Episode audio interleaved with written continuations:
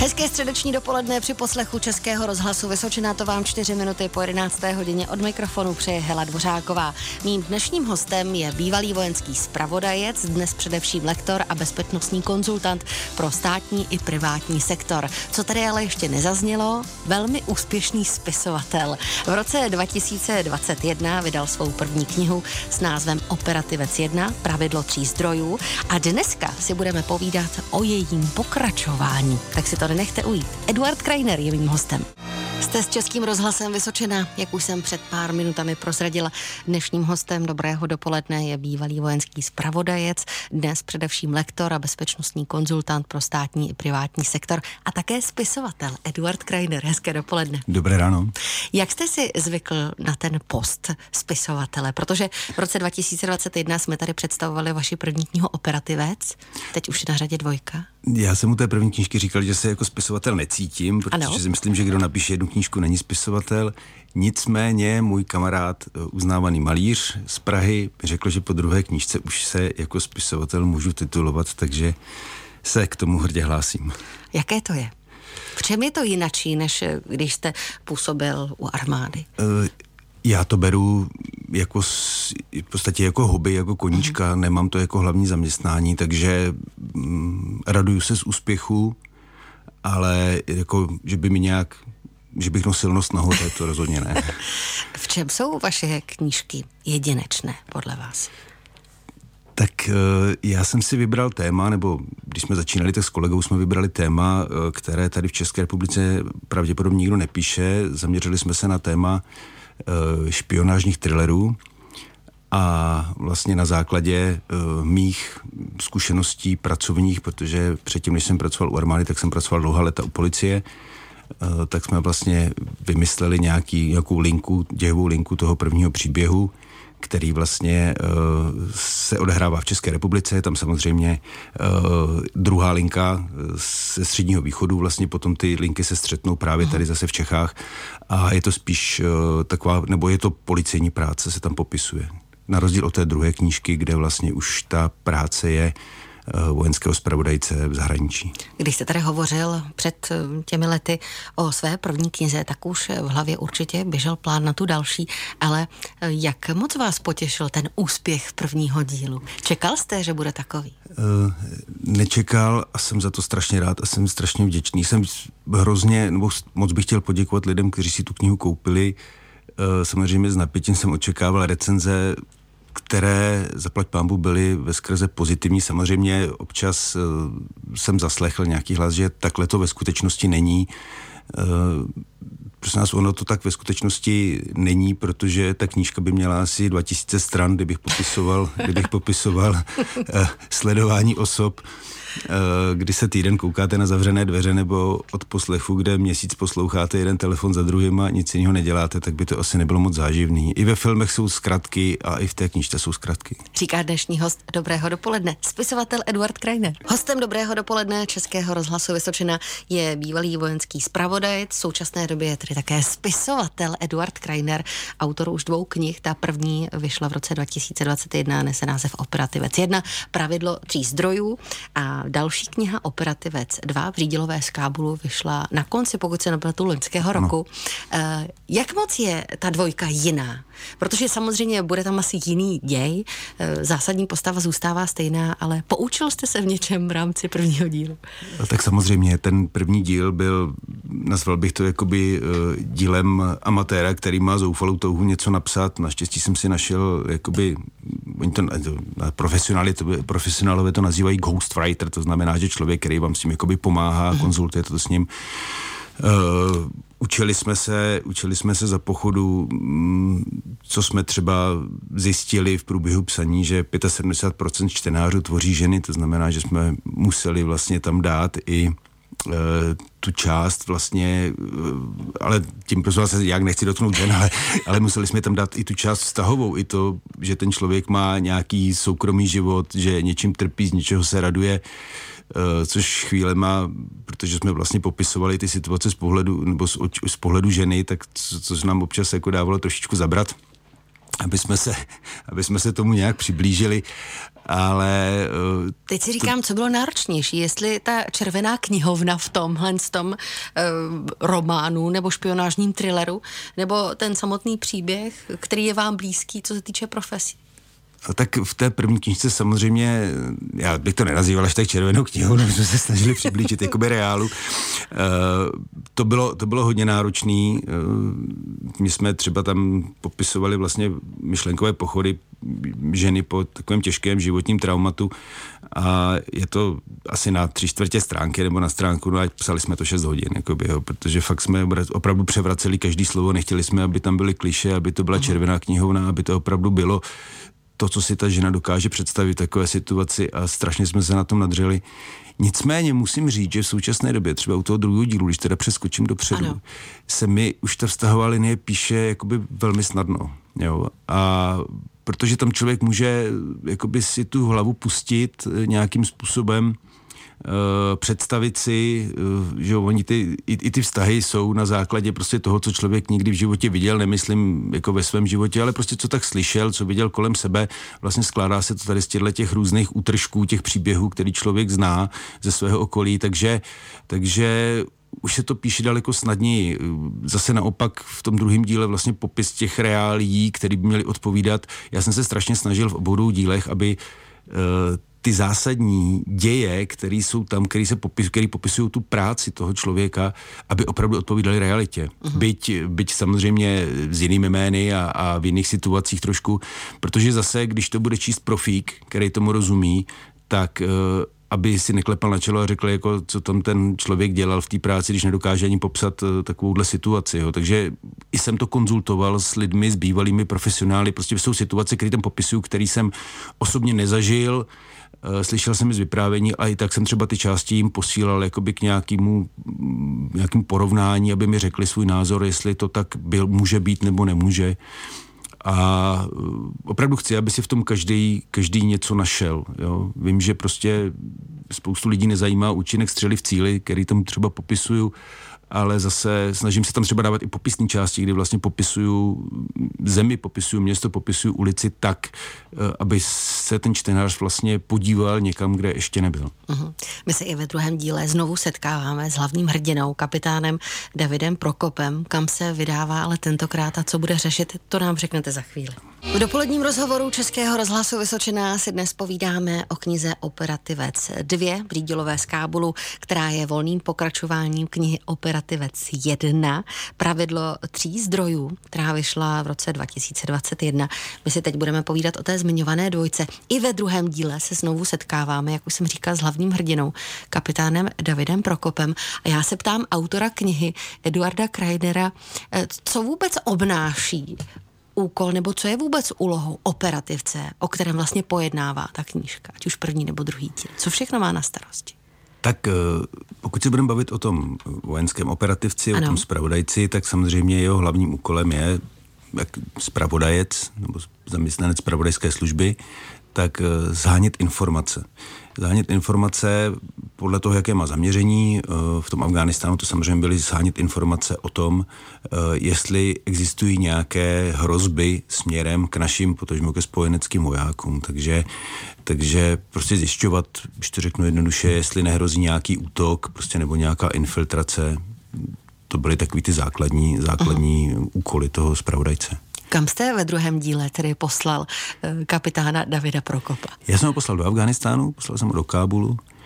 Uh, vlastně ten, ten příběh je napsaný velice volně na motivy uh, toho, co my jsme tam zažili, kdy jsme vlastně byli zapojeni do pátrání po dvou unesených Češkách. Samozřejmě Eh, děj té knihy eh, vypovídá úplně o jiných lidech. Eh, je tam samozřejmě, končí to, končí to jinak, protože uh, nesmíme samozřejmě vyzrazovat žádná, ano. žádné informace, které by vedly k ohrožení vlastně práce zpravodajců, ale samozřejmě určité postupy, které jsou v té knižce popsané, jsou reálné. Opravdu to vychází z reálných zkušeností. Uh, vůbec způsob práce toho operativce, podle jakých procesů postupuje, jakým způsobem zhání informace, to je tam popsané opravdu reálně.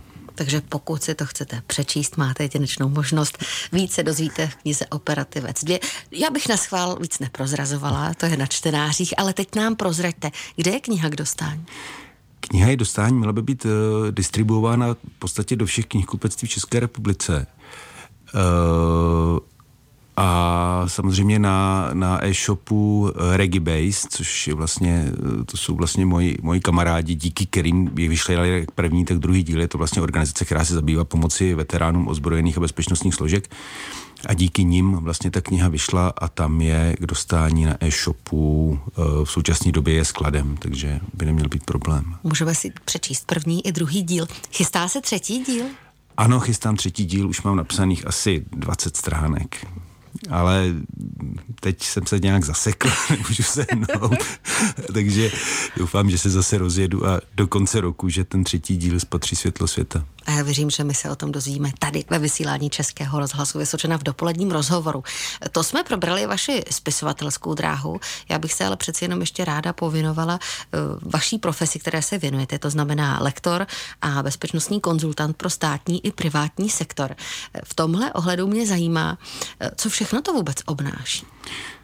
Tak eh, v současné době já se svými kolegy vlastně provádíme školení na právě na, na různá bezpečnostní témata. Eh, v uplynulých letech eh, společností hlavně rezonovala taková ta bezpečnost, takový ten útok ozbrojeného agresora, kdy se nám vlastně podařilo eh, díky tenkrát dotacím od ministerstva vnitra, ne naším, samozřejmě ty dotace byly distribuovány do škol a do školských zařízení, takže vlastně jsme proškolili opravdu značné množství škol eh, v České republice, kde jsme učili učitele eh, vlastně jednat v těchto situacích.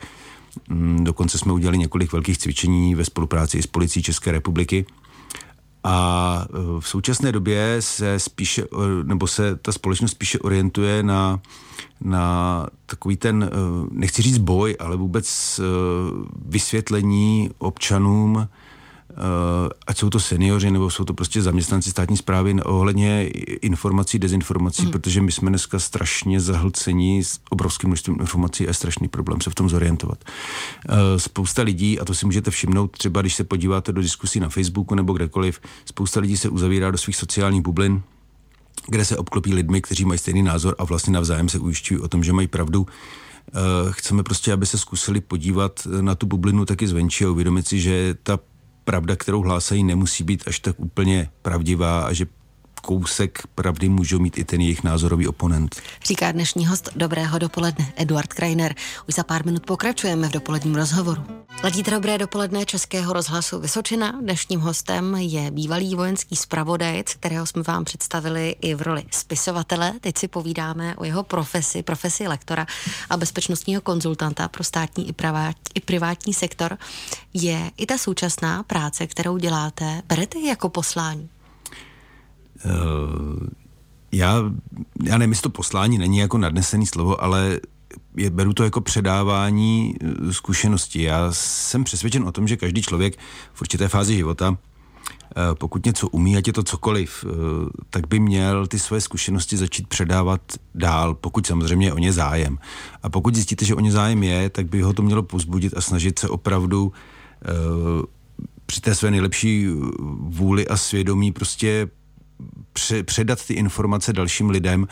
Proto jsme vlastně založili tu naši skupinu, která vlastně se tím vzděláváním zabývá. E, strašně si zakládáme na tom, že, že opravdu na ty lidi přenášíme pouze informace, které si mohou ověřit, které jsou pravdivé. My sami se neustále vzděláváme v tomhle směru, eh, ať od eh, ostatních odborníků nebo, nebo prostě i z nějakých, z nějakých médií. Snažíme se vlastně být aktuální a opravdu si dáváme velký pozor na to, co na ty lidi přenášíme, protože jedna špatně přenesená informace může znamenat jednak eh, konec nás jako školitelů, protože ztratíme absolutně jako kredit a navíc pokud někoho něco naučíte špatně a on to v té krizové situaci udělá, tak eh, prostě ten člověk nedopadne dobře. Takže uh-huh. na tohle si dáváme opravdu velký pozor a snažíme se v tomto být opravdu vysoce profesionální. Jaké jsou naopak ty reakce lidí, které školíte? Jak reagují na ta vaše školení? A stalo se vám třeba, že jste dostali tu zpětnou vazbu, že opravdu využili tady těch zkušeností, které získali díky vám? Uh, jak nám reagují lidé? No, takhle, my jsme taková sehraná skupina. Uh-huh.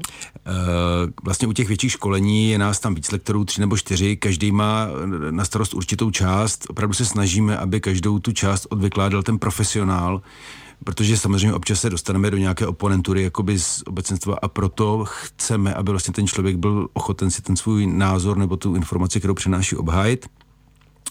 A protože to máme, my tomu říkáme takový hudebně zábavný pořad, protože to máme i takovou zábavnou formou, chceme, aby se lidi, říkáme tomu uh, veselé vyprávění o neveselých věcech, takže chceme, aby se u toho lidi i pobavili. A vlastně myslím si, že i takováhle forma, uh, kdy vlastně vy udržíte pozornost těch posluchačů tím, že je to proložíte nějakým vtípkem nebo prostě nějakou nahrávkou na vašeho kolegu, který vám prostě to vrátí, tak, že vlastně daleko líp, když ty lidi udržují tu pozornost, tak vlastně ty informace jim v těch hlavách zůstanou. A potom třeba se stává, že za tři, za čtyři roky přejedeme na, třeba na těch školách, přijedeme na stejnou školu a řekneme, jo, vy jste tady byli, to bylo dobrý, tak nás to samozřejmě strašně potěší. Uh, nezavděčíte se nikdy všem, samozřejmě taky jsme se dostali do pár, nechci říct konfliktů, ale prostě oponentura tam nějaká byla, ale jsou to spíš jakoby asi jednotlivci. Uh, navíc máme tu výhodu, že většinou ty, uh, ty Eh, instituce, kam chodíme, eh, jsou, byli tím letím zatím nepolíbený, jo, takže vlastně oni celkem nadšeně přijímali ten náš výklad těch, těch zásad a těch, ten, ten příliv těch informací, které jsme na ně směřovali. Dnešním hostem dobrého dopoledne je Eduard Krajiner. Já se už za malou chvíli budu ptát i na to, když už získám všechny uh, tyhle informace, jak zreagovat nějaké krizové situaci, tak jak to zařídit, aby se mi to všechno vybavilo. 11 hodin 40 minut ladíte dobré dopoledne Českého rozhlasu Vysočina. Mým dnešním hostem je bývalý vojenský zpravodajec Eduard Kreiner, který působí co by lektor a bezpečnostní konzultant pro státní i privátní sektor. Já jsem se před písničkou ptala na to, že když tedy získám ty cené informace, jak se zachovat v případě nějaké krize nebo situace, která je opravdu vyhrocená. Ale eh, jakým způsobem jednáte, když je člověk, řeknu v háji, a neví, psychika všechno pracuje na 180%, tak, tak záleží na tom, znamená, jaká hodnota je ohrožena. Že jo? Nejvyšší hodnota je lidský život, lidské zdraví. Pokud je ohrožen můj život a mé zdraví, tak mojí primární snahou je si to zachovat nebo mít to co nejméně poškozené. Takže já doporučuji, prosím vás, řešením 95% situací je útěk vzdálit se od nebezpečí. Vždycky to nebezpečí se buď musí vzdálit ode mě, nebo já se musím vzdálit od něj. Potom přežiju. Jo, tady prostě jiná, jiná varianta není. Barhat se po hlavě uh, v rámci nějakého mačostylu do toho nebezpečí je prostě cesta, cesta do, do záhuby.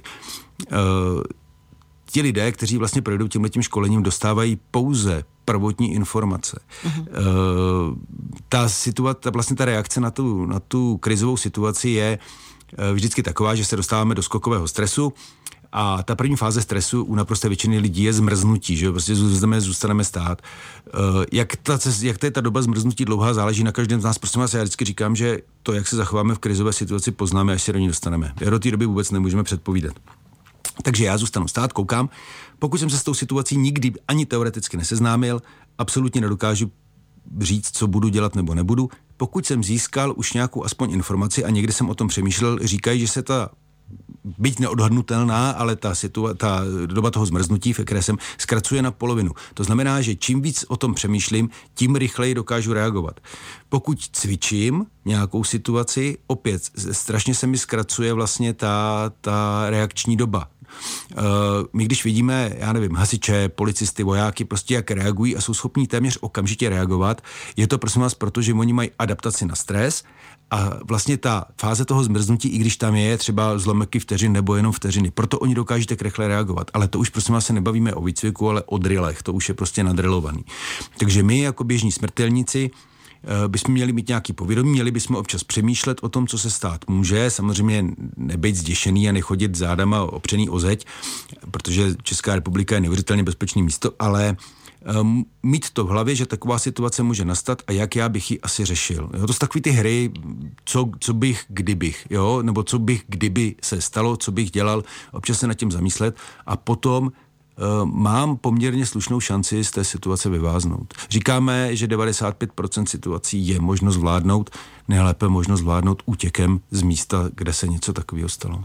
Říkám si, některé posluchače jsme v tuhle chvíli možná namotivovali, že o tom chtějí vědět víc.